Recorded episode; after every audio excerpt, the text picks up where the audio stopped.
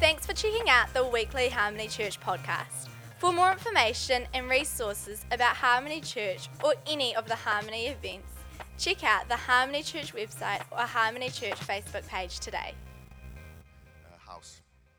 I'd like to start with something uh, funny. An, an old nun who was living. Oh, one sec. I'm just going to record it myself too. I know they record in the back, but sometimes something goes wrong. An old nun who was living in, the, in a convent next to a construction site noticed the coarse language of the workers and decided to spend some time with them to correct their ways. She decided she would take her lunch and sit with them, and so she put her sandwich in a brown bag, walked over to the spot where the men were eating, and then sporting a big smile, she walked up to the group and asked, Any of you know Jesus Christ? They, they shook their heads and looked at each other very confused. Then one of the workers looked up into the steelworks and yelled out, Any up there know Jesus Christ? One of the steelworkers yelled back, Why?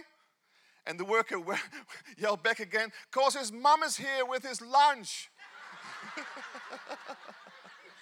well done.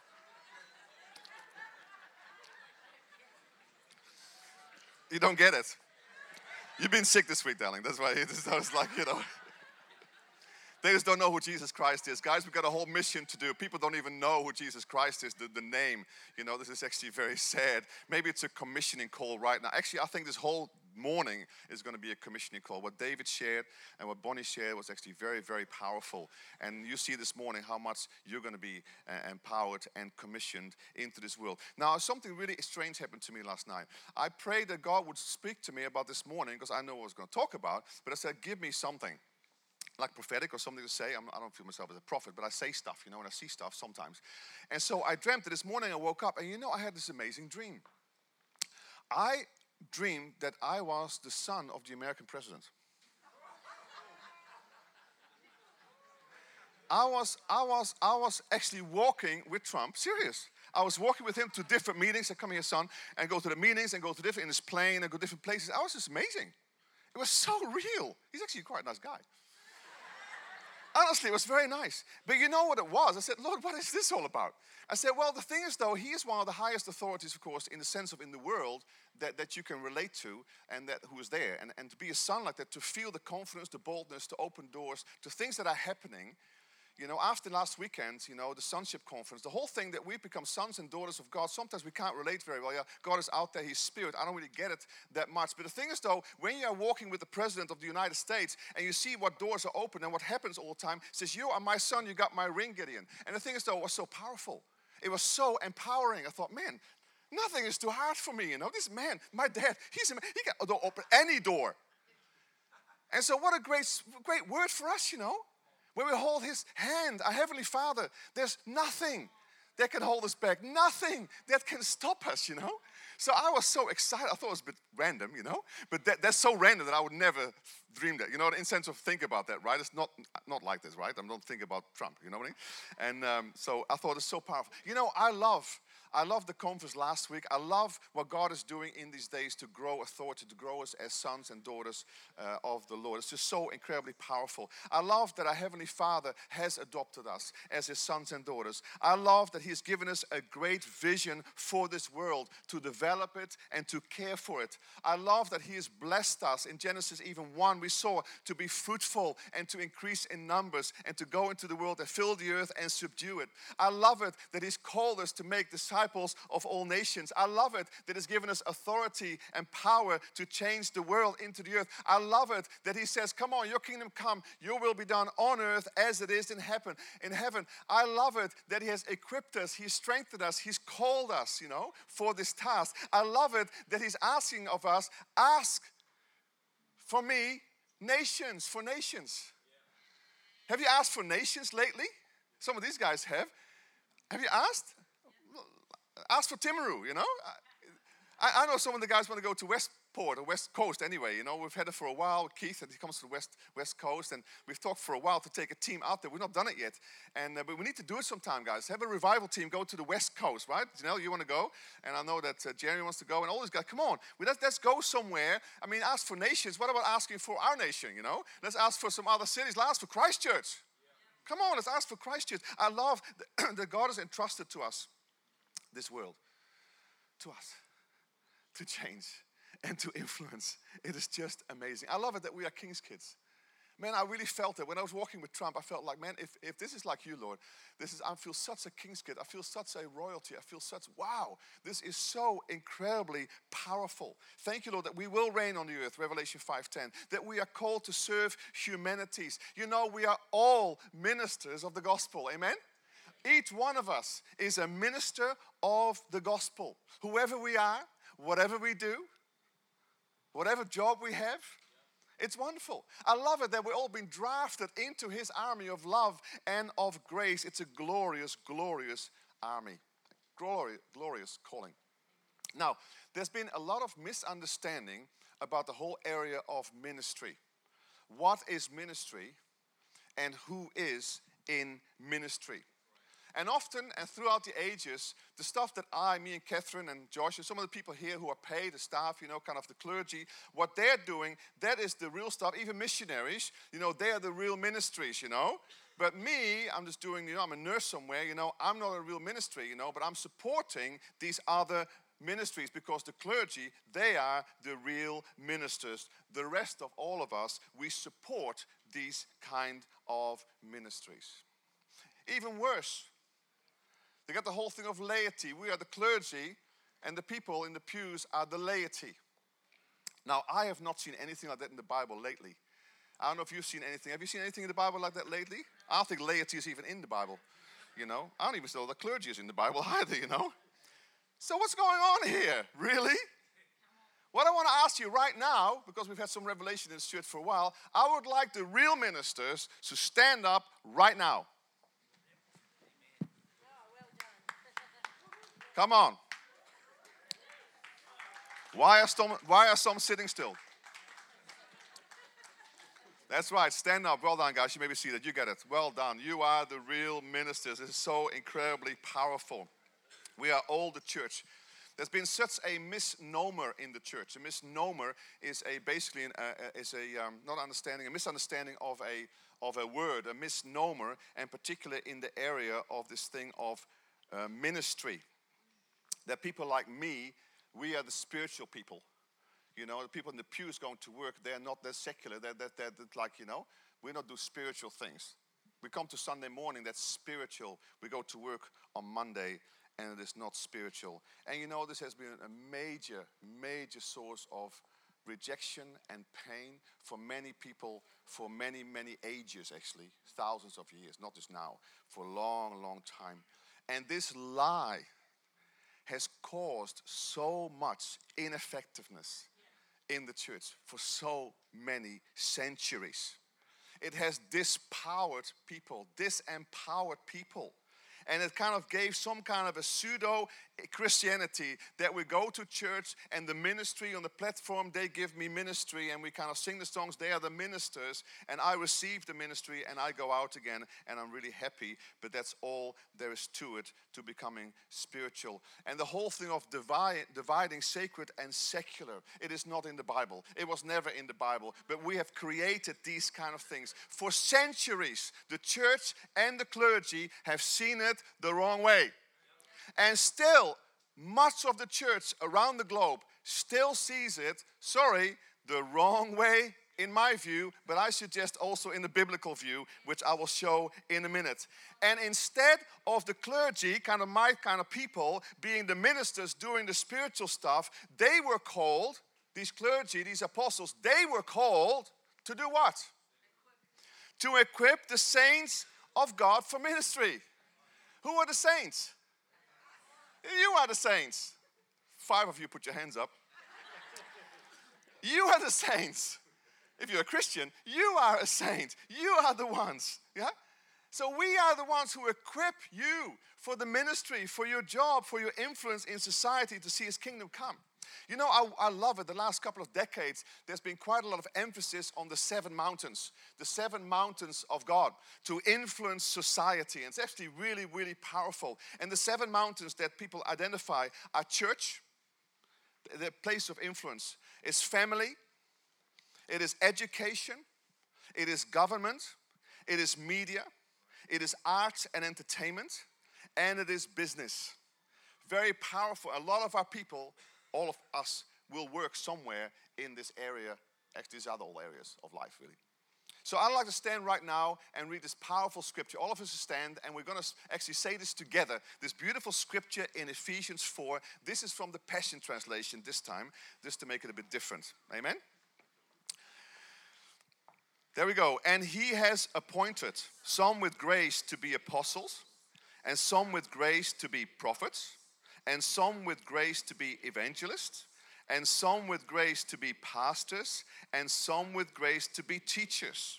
And their calling is to nurture and prepare all the holy believers to do their own works of ministry. And as they do this, they will enlarge and build up the body of Christ. These grace ministries will function until we all attain oneness in the faith until we all experience the fullness of what it means to know the Son of God. And finally, we become one perfect man with the full dimensions of spiritual maturity and fully developed in the abundance of Christ. May the Lord bless His word. Amen. You may be seated. The New King James says this, and he gave some to be apostles, prophets, evangelists, pastors for the equipping of the saints for the work of ministry. Guys, this is so core to what the fivefold ministry is meant to do. The apostles and the prophets and the evangelists and the pastors and the teachers are called to equip the church. You are the church. You are the spiritual ones. I'm too. You are the ministers. It is so import, important. And Catherine and I, and some of the others around the place here, you know, we are here to heal you up, to bless you, to build you up, to fire you up, and to equip you for the ministry. We are all in the ministry. I often say this, I've said it for many years now. I love the All Blacks. Great win last night, of course. Uh, but the thing is, though, we are all All Blacks in God's army. We are all uh, the best. We are all amazing. And I'm like, Catherine and I are like Steve Hansen. Now, not like Steve Hansen because he can't be player coach, but believe me, I can be a player coach. And I am, I am a player coach. So we, of course, also get to minister to people. We are in the ministry too. But we are all in the ministry and we just have different roles. The one of the main things that I want you to hear today, and we're going to anoint you at the end of it. But the thing is that I want you to hear when you go tomorrow to your nursing job or being a mechanic or whatever you do, you are on your way to your ministry. It is your ministry because you are a minister of the gospel, and that makes you being in ministry full time. You are as much full time in ministry as I am full time in ministry, and Catherine and George and anybody else. And I want you to feel this. I want you to know this because one, it really empowers you. But two, it also puts responsibility on you. You can't get away with this. You can't pay me to do the ministry and you just go out and have a lovely life and do whatever you want. You can't do it. We are all called to ministry. I've got one role, you've got another role. But we all have a role. Amen? Okay, some people. Oh, it's good news, isn't it? Why don't you say to yourself, I am a minister? And I'll tell you, tell you, tell you next to neighbor, you are a minister. See, we are all sent people. We are all ambassadors. We are all gone for Christ. We've all been commissioned by Him. Now, you may agree to this and say, okay, yeah, we are missionaries into this dark world, this scary, secular, dark world. I used to think that actually. Scary, secular, ungodly world. Well, it is. But like we're called into this world and, and yes, we are meant to be light, and it's good. We've shine Jesus, you know. But the work itself is evil, it's corrupted, it's secular. And this is not ministry. Really? Really? Let me talk about a theology of work. Now, it's a big subject. You can do four sessions on this. But let's just, let me just give a few highlights on what it, a theology of work. All of us spend most of our waking time in, in the day, waking hours, into some kind of job, some kind of vocation. We spend our lives in the service of God and of humanity. Amen? But sometimes we can wonder whether our work in the service of man and economy and business is actually spiritual at all.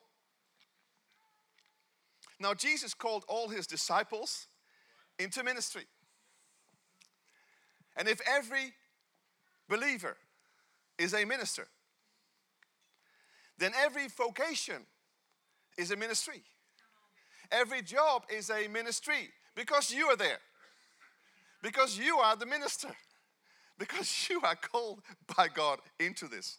You know, I love this when Jesus says, many times Jesus says, when he did some act of kindness, some work here, visited a prison here, uh, gave up a cup of water here, whatever you do, you did it unto me. It is ministry.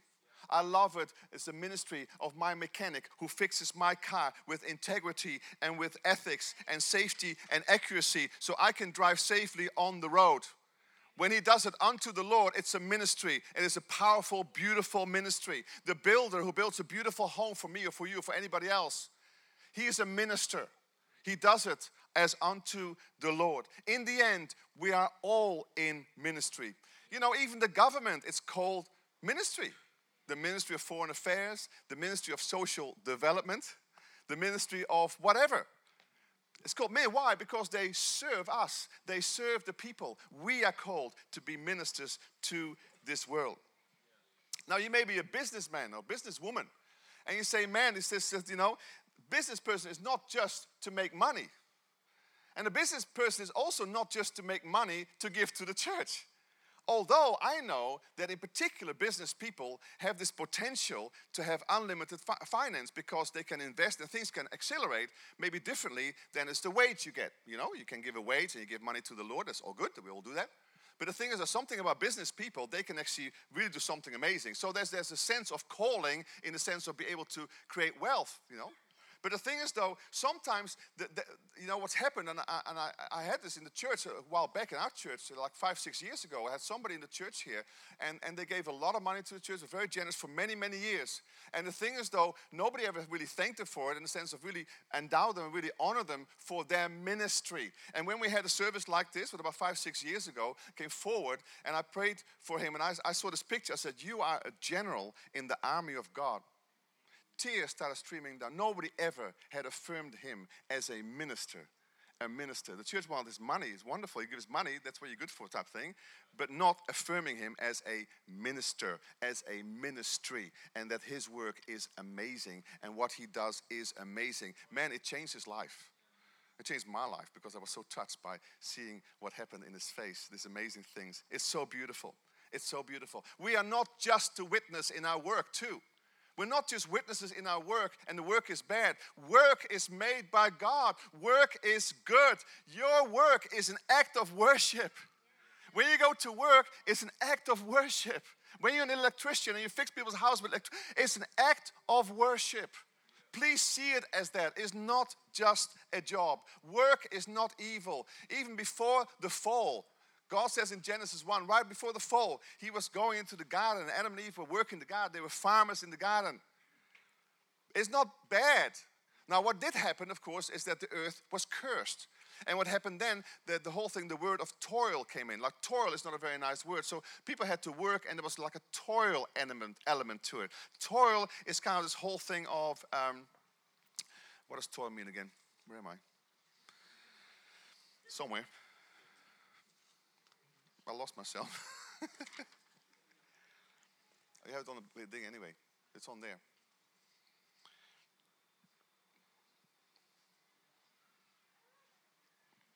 Just have a break, ad break for a moment. I've, I've gone somewhere and I don't even know where I am. You know? Anyway, toil is kind of hard work. It's like, uh, it's like, uh, like you feel like you're uh, having to slog it, you know and that kind of stuff. Now, there is a sense of that in the world today uh, with this, but the thing is, the work in itself is from God. It is good to work. Actually, Eugene Peterson says this the Bible begins with an announcement in the beginning God created. God did not just sit there majestically, you know, in his throne, whatever, you know, and do nothing. He made, he fashioned this beautiful world. It's just absolutely beautiful. And he worked for six days, and then he had a rest on the seventh day. It's amazing that thousands of years later, we still have the same format. Isn't it amazing? Now, God did not rest on the seventh day because he was tired. We, we are called to do this because we can only do work that much and we get tired, you know. But there was some more to it. What did he do? What did he do after he created everything? What did he say?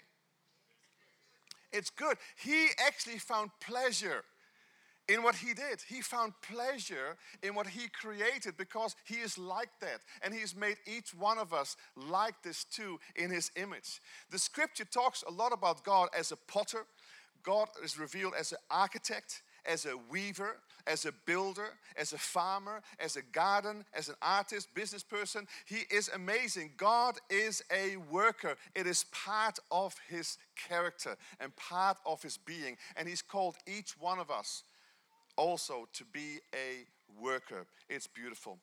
Each one of us, each one of us has got God given talents and giftings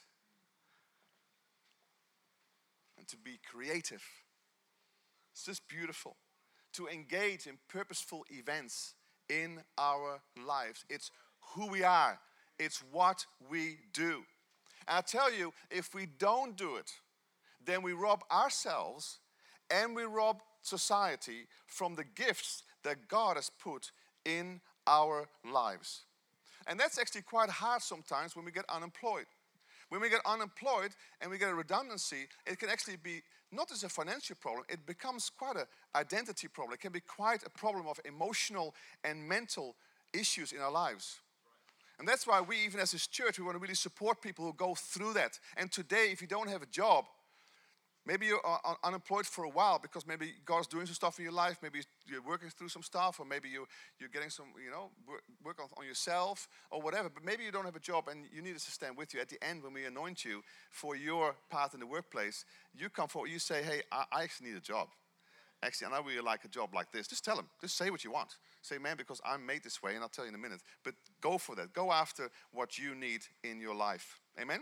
Now, a few myths, and then we're going to pray. A few myths I want to blow out of the water. One is that, that's where it was, I was looking for this. Um, that, um, that the myth is that work is a curse. That, that's, why, that's where it came. And I was, I was ahead of myself. And, and the work is a curse, so that the work is bad. And we saw before that, that before the fall that we were called to work. We were called to tend the garden. It was beautiful. Now after the fall, again, there was this, this fall, there was this, this uh, toiling, this cursing the ground. And so we see some kind of a toiling, which is the struggling and the slaving away type thing. But God, for God, work is a blessing. Now, one of the things we also have basically inherited is from the Greeks is that work is bad, that leisure is good. Right? It's Aristotle. You know? Because what they do, they had the system that the wealthy, you know, they were the whole day, they were just looking at meditation and engaging in philosophizing the whole day. And they had the slaves do the work. Right? And so somehow this has come into our society that really the whole thing is work is bad and leisure is good. But I tell you, Life without work loses its definition.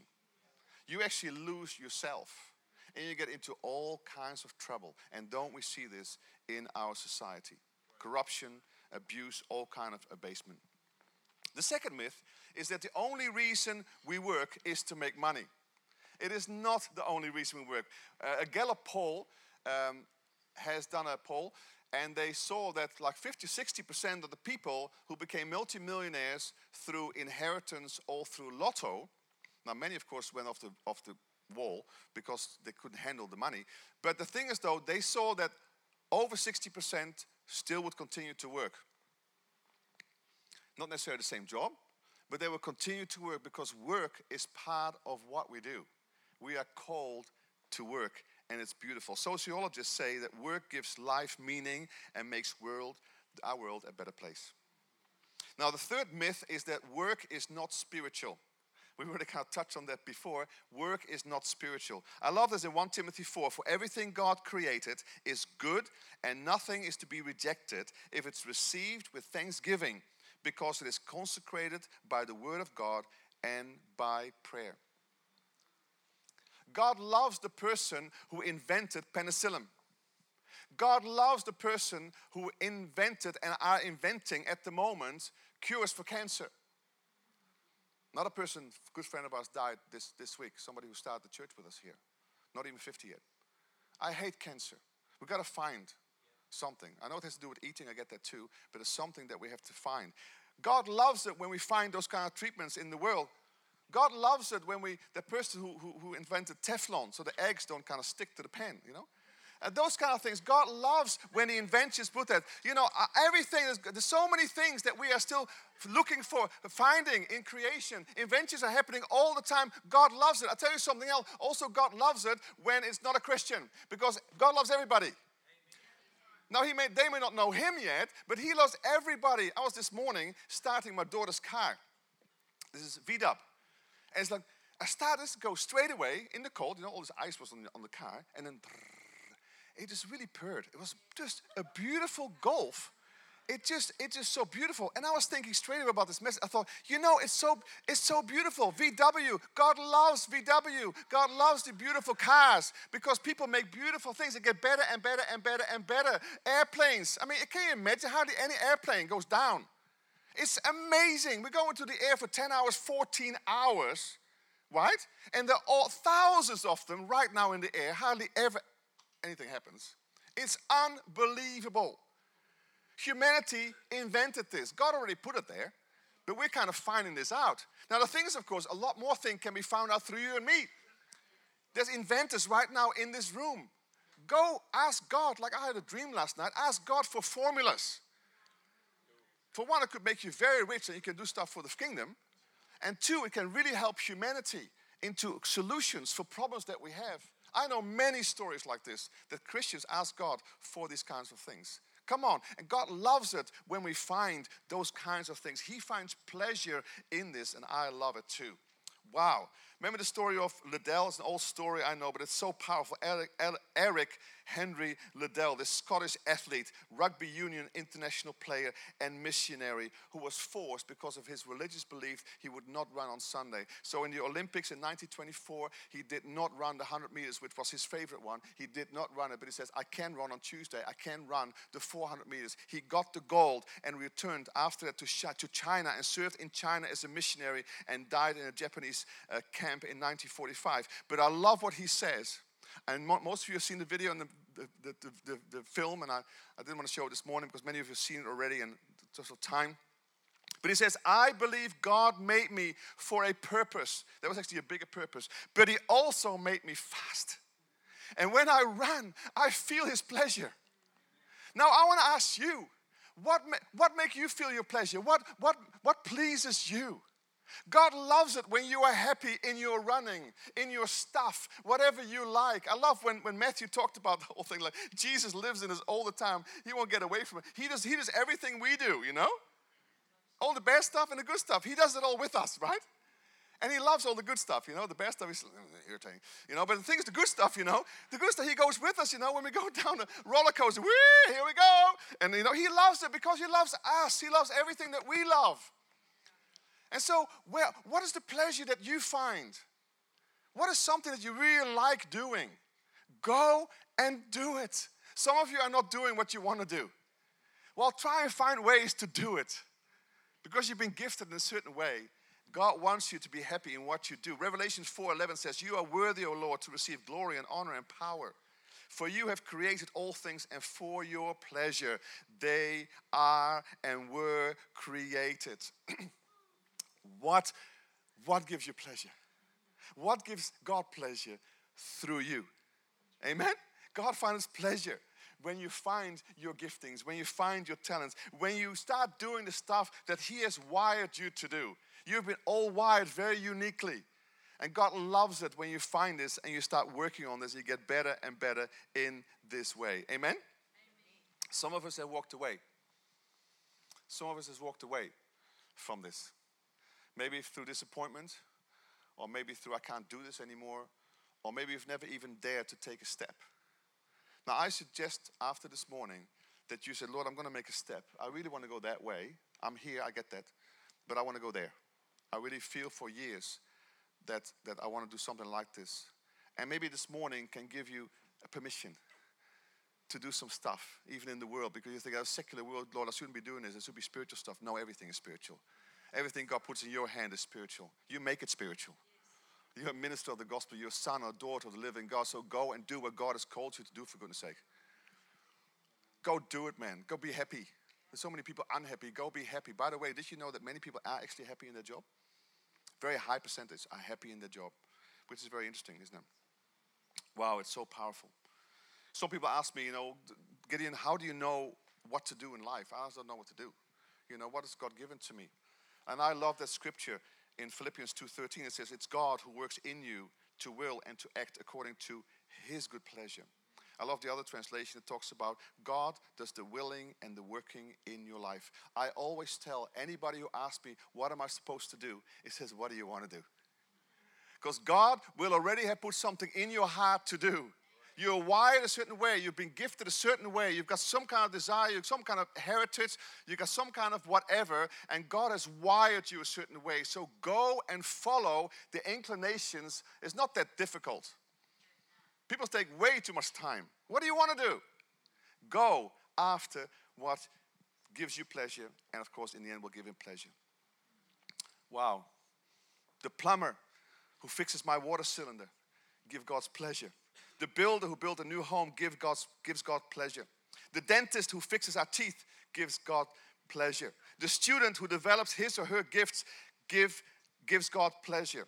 The teacher who teaches others to learn and grow give, gives God pleasure.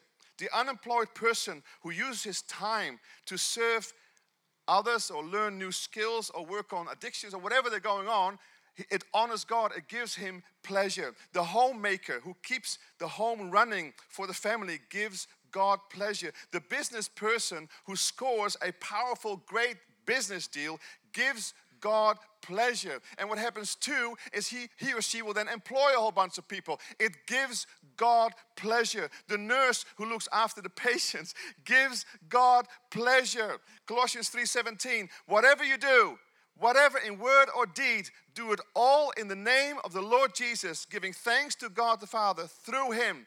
Whether you eat or drink, 1 Corinthians, and whatever you do, do it all for the glory of God. Amen? Do it all for the glory. I'm excited about this. Are you excited about this? I love it when you guys find your niche, when you're not anymore a, a round peg in a square hole. Because some of you still feel that. And some of it is because of your own fault. You just don't go after what you really want to do. You let other people tell you what to do. Don't let other people tell you what to do. You go and tell God and tell yourself what you want to do. And ask God and tell God, Lord, you made me this way. Open the door for me in Jesus' name. Come on. Don't just kind of sit back. You're not a victim.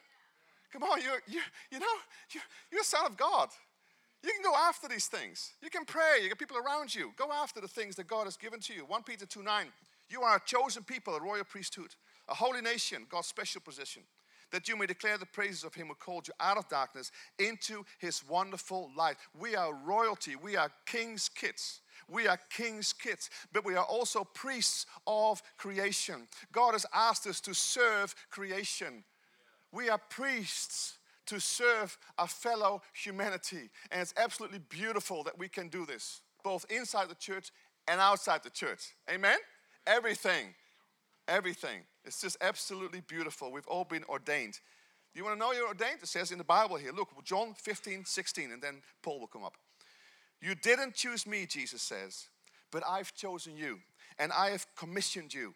The King James says, I have ordained you to go into the world to bear fruit, and your fruit will last because whatever you ask of my Father for my sake, he will give it to you. I just spoke about this. He wants you to make a change, a difference in this world. He wants all of us to bear fruit in this world. And He says then, ask God. If you don't have a job that you want, ask God for the job. Miracles are always in His presence. Come on, you can go after this. It's just amazing. I would love to ask Paul to come and give your testimony uh, in this area. Come on, everybody, give it up for Paul.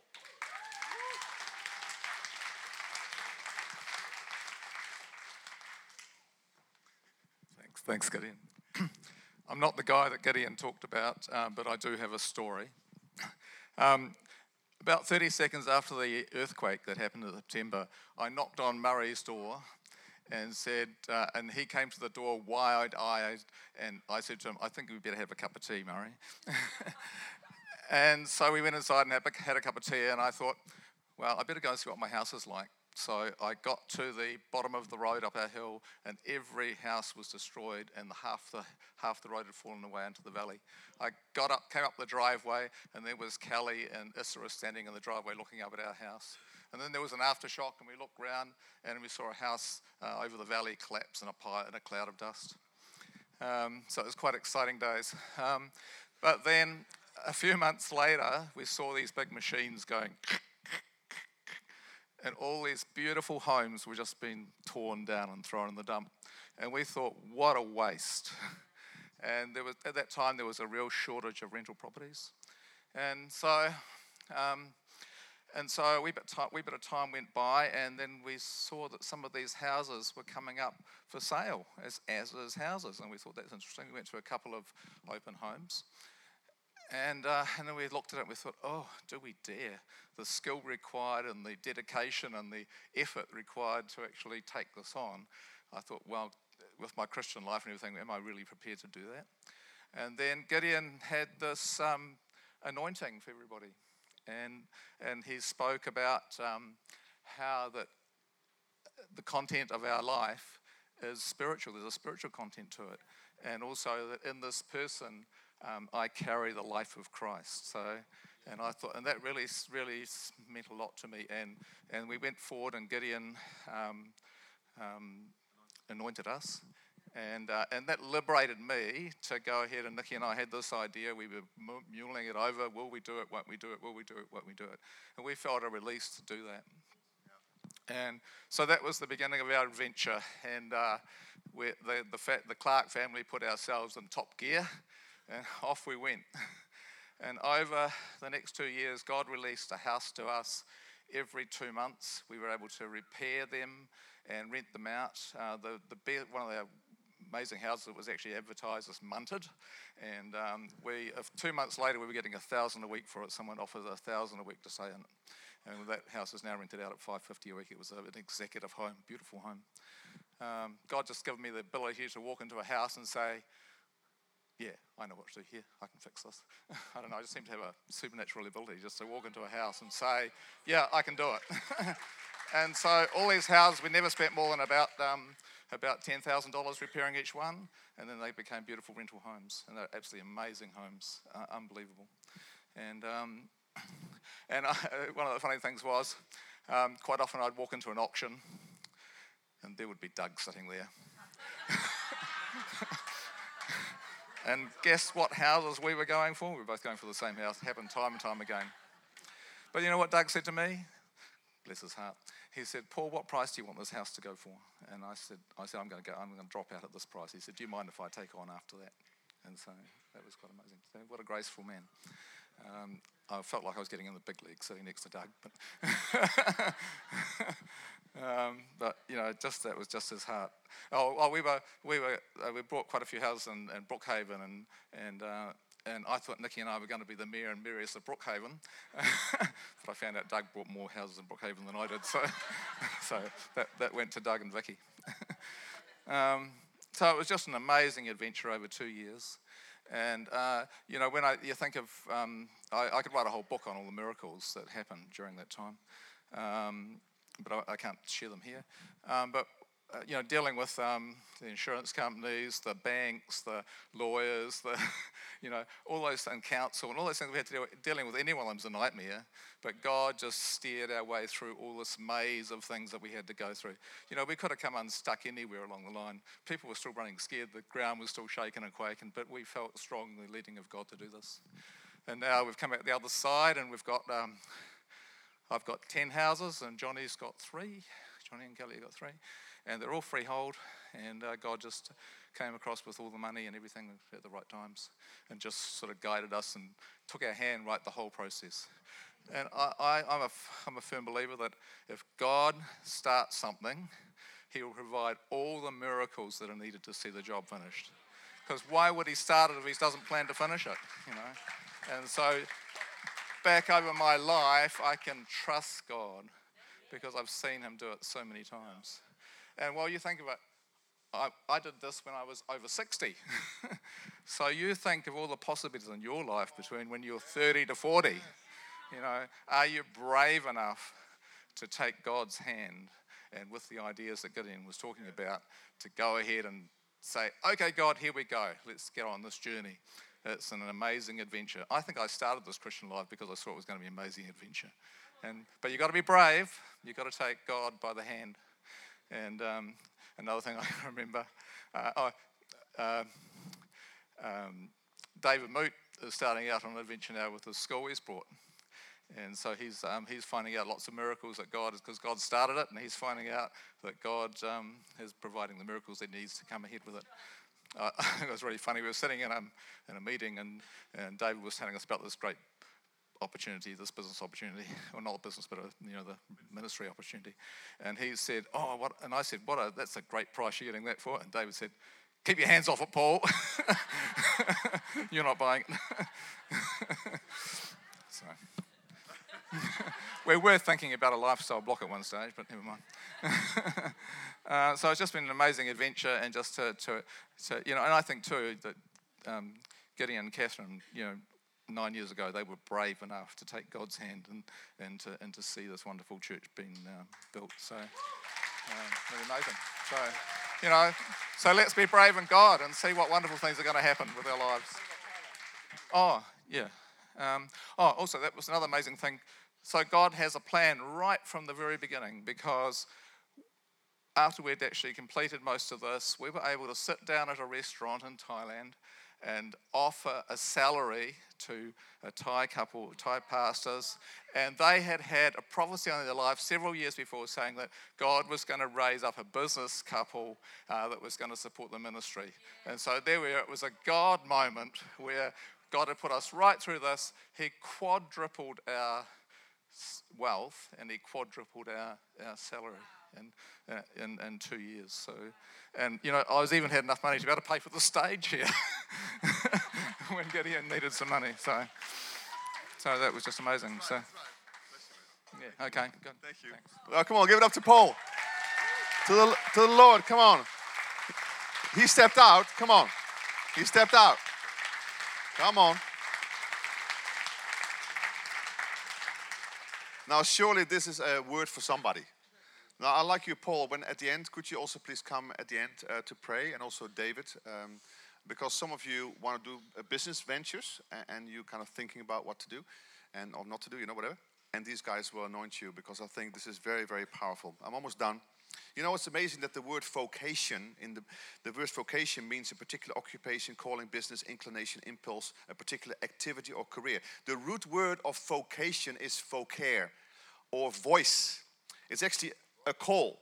It is to call. We've been called by God, but it also means it's your voice. It is the voice that you have. I think it is so powerful that each one of us have a unique voice. Paul just shared about his unique voice, voice that was that was activated when he heard the word of God, when he heard this kind of stuff and he put faith into the whole thing, it was activated in his life. And I love this about this, this beautiful testimony. There is no sacred and secular. There is no clergy or laity.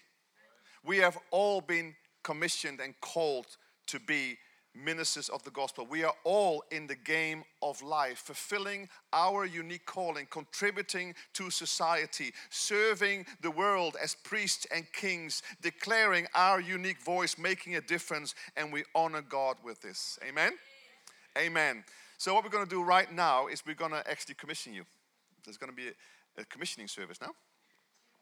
And so it's very exciting. What we're going to do is uh, we were a whole bunch of leaders will be here, about 15 or so. We have all oil, each one of us. And what we'd like you to do is you basically form who you want to be prayed for, who you want to pray for you. And then basically um, you will come and then you will tell what you do or what you would like to do. Maybe you're unemployed, you want a job or you want this business thing, you know, you want something to activate something. Whatever God puts in your heart, whoever you are, whatever you do, we want you to come. We're going to anoint you with oil. Maybe there could be a prophetic word. It won't take too long because otherwise we can't go through everybody.